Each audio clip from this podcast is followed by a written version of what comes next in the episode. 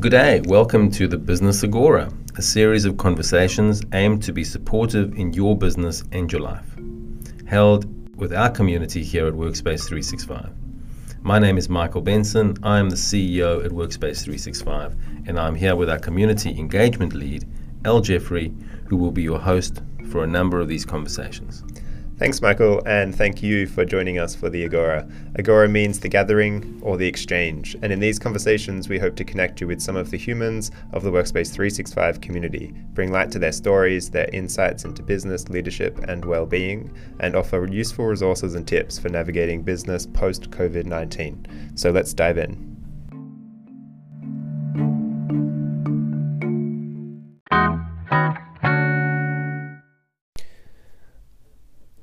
Right, so today I thought I'd take a little moment to share a little bit about myself and um, yeah, my role here at Workspace 365 and also uh, in the world beyond Workspace 365, and also just offer some notes on mindfulness and mindful or compassionate communication during this time. And so, yeah, my name is Al Jeffery, and I'm community engagement lead here at Workspace 365, um, the founder and facilitator at the Base Between, and we work with Workspace 365 in both the community and leadership development capacity. And so I suppose through a community development lens, really looking to build uh, or to support Workspace 365 in, in creating a community that is connected, that uh, is meaningful, and that has a, a real strong sense of authenticity about it. And so part of that is when we could, helping design and produce events that cohere and connect the community, helping develop ways, whether it's through our new community Slack channels coming up this week. So if you're listening and you're not on our community Slack channels just yet, make sure you check your email for an invitation. You should have received one. That is, of course, if you are a Workspace 365 member and lucky enough to be part of it. Um, and really creating new ways in this, of course, interesting time to continue connecting our community. And this is not only to for us to connect with our community, but to create ways for our community and members to connect with each other so that you can, in a very autonomous and self organizing way, connect with others who you may be able to either just share a drink with and share updates, advice, or celebrate wins together, but also to refer business and to support, each other in your business itself. And so that's really the community development lens, and then the leadership development.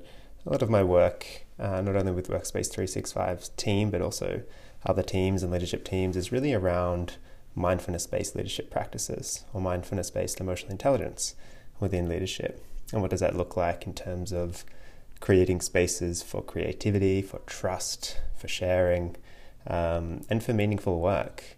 And so, a lot of the work that uh, we do behind the scenes at Workspace 365 is really about mindfulness and communication practices that help us really uh, be human at work and really enjoy what it is that we're doing. Um, and so I thought I'd share a little bit about that today, just as a way to also maybe share some things that might be supportive for all of us in this time when there is prolonged uncertainty and you know rapid change in the environments that we move in, both at work and and in life. So mindfulness and compassionate or mindful communication can really support us in these times. But also just to note that you know Workspace 365 really acknowledges that our community and the integrity of our community begins with our team and our internal community. Um, if our team, in the way that we communicate with each other, the way that we connect with each other, uh, isn't coherent or congruent and authentic, then it's incredibly hard to create a community of members uh, with the likes of yourself that is congruent or coherent and authentic. And so we really take our internal community and our team culture really important, uh, really seriously, knowing that the ways that we behave and and work together will really influence the workplace and the experience that we're able to invite you into. And so that's why we really take a, a twin approach, and that's why at the base between we usually pair leadership development with community development because it really builds coherence when you think about systems design or complexity theory, but that's a whole other thing. So, yeah, I thought in just a, a short snapshot to share a couple of notes around mindfulness and mindful communication in this time, why it might be useful, and also some very practical tools.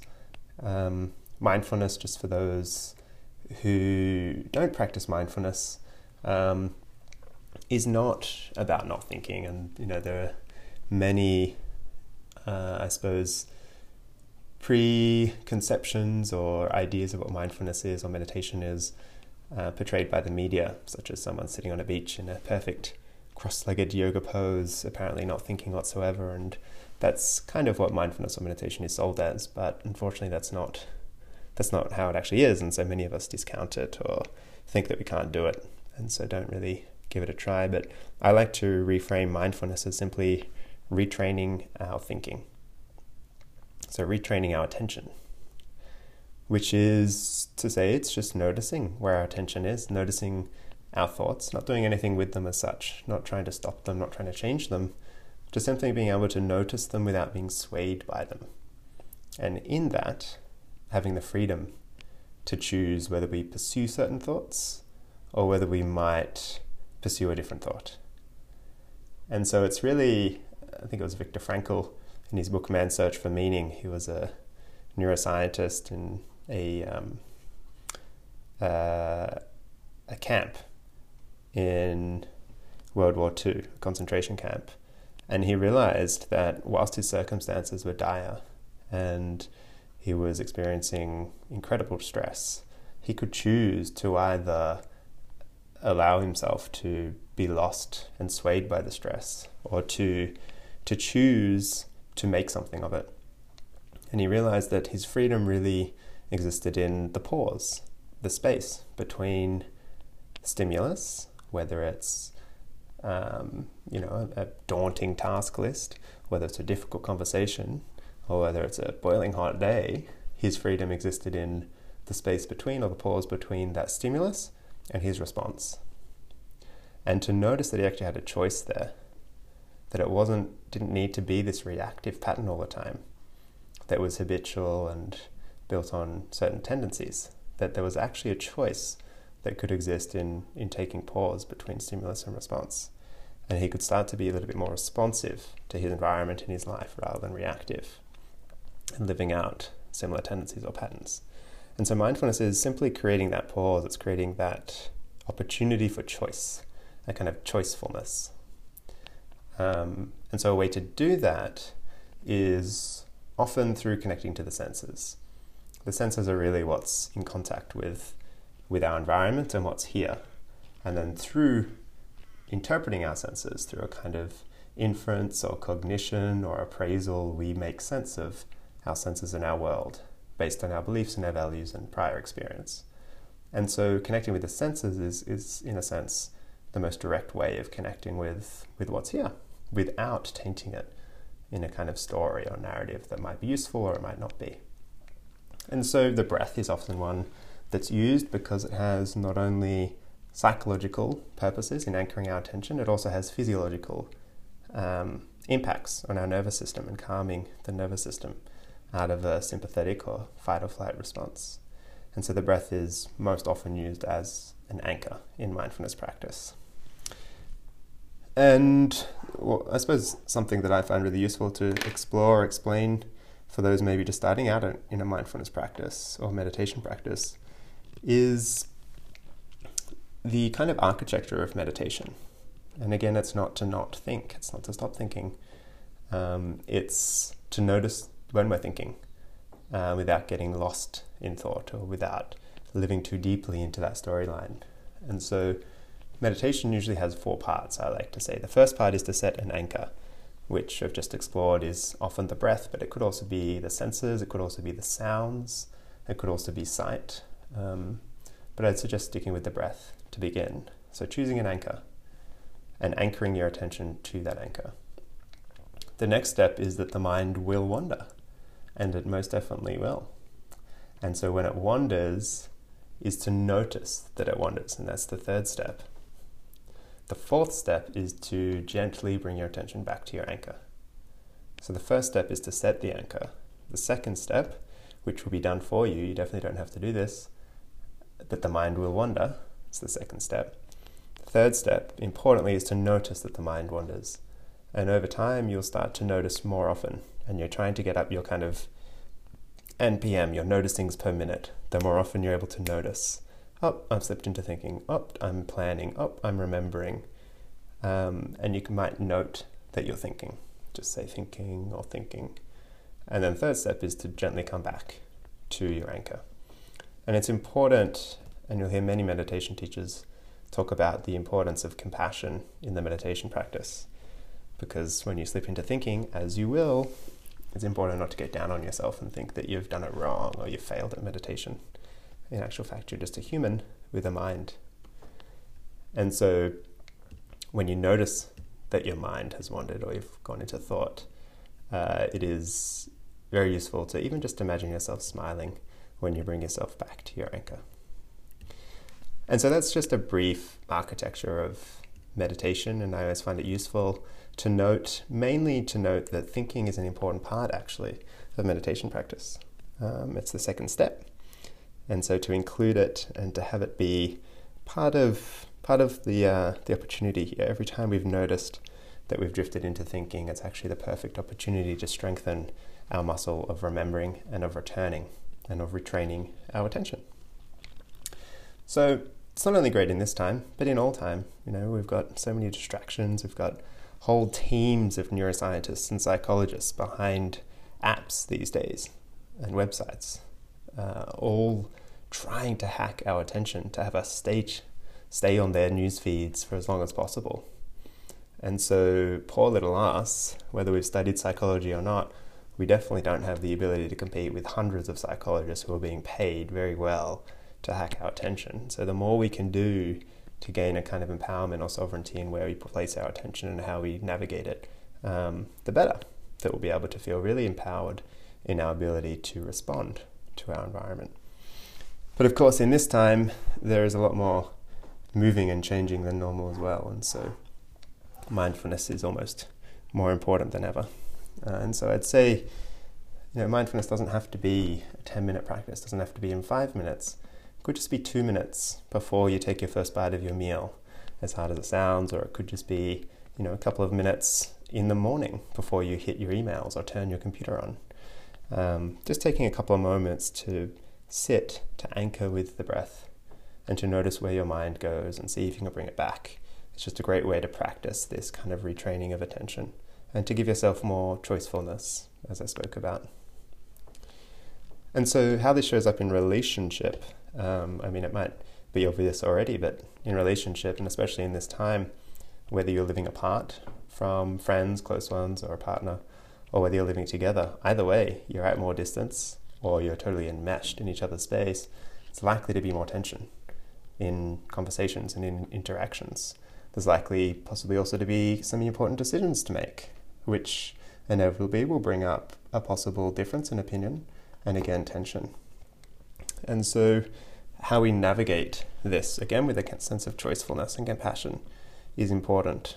Um, understanding that we're all doing the best we can with what we've got, and we all just have different things. We've got different histories, we've got different beliefs, we've got very different experiences of the here and now.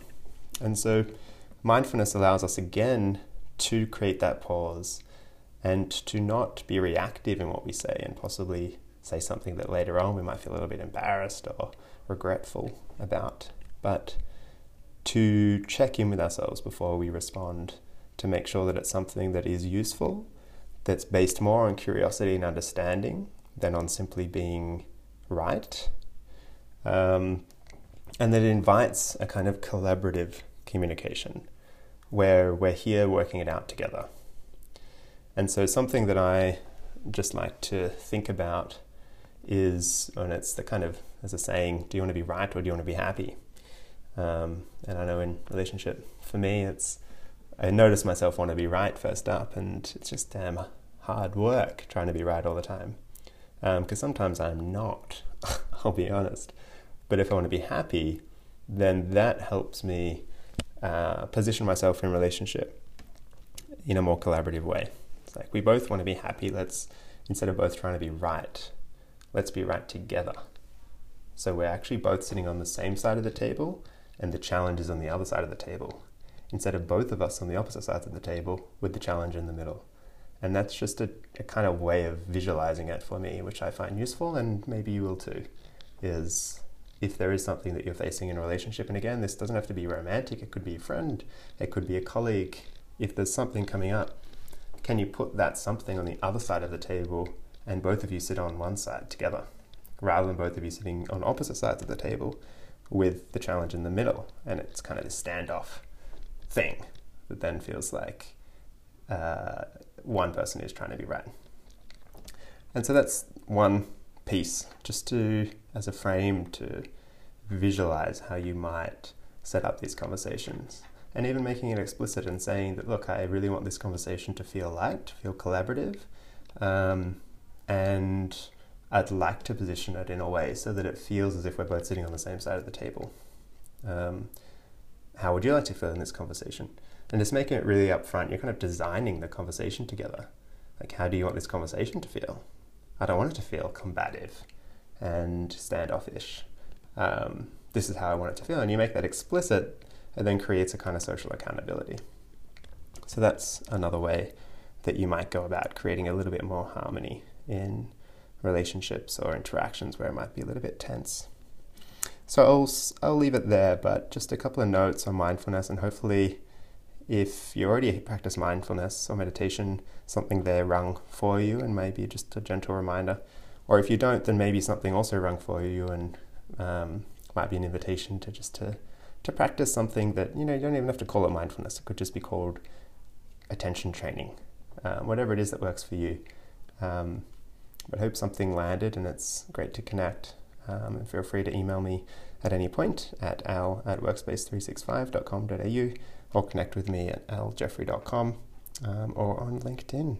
I look forward to staying connected. And again, if you aren't on our Slack channels already, then make sure you check your emails because you should have an invitation and it'd be great to start connecting online.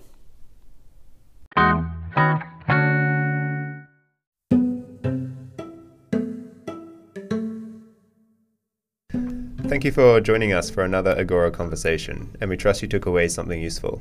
Thank you, Al. That's right. If you are already a member with us, we look forward to seeing you in an office or an event really soon. If you aren't a member with us, we'd love to welcome you to one of our centres across Melbourne, South Melbourne, Footscray, and Torquay very soon. Please be in touch and call us on 1800 Work Now or on the web on, at www.workspace365.com.au. We look forward to continuing to connect with you and you with our community here at Workspace 365. We'll see you again shortly.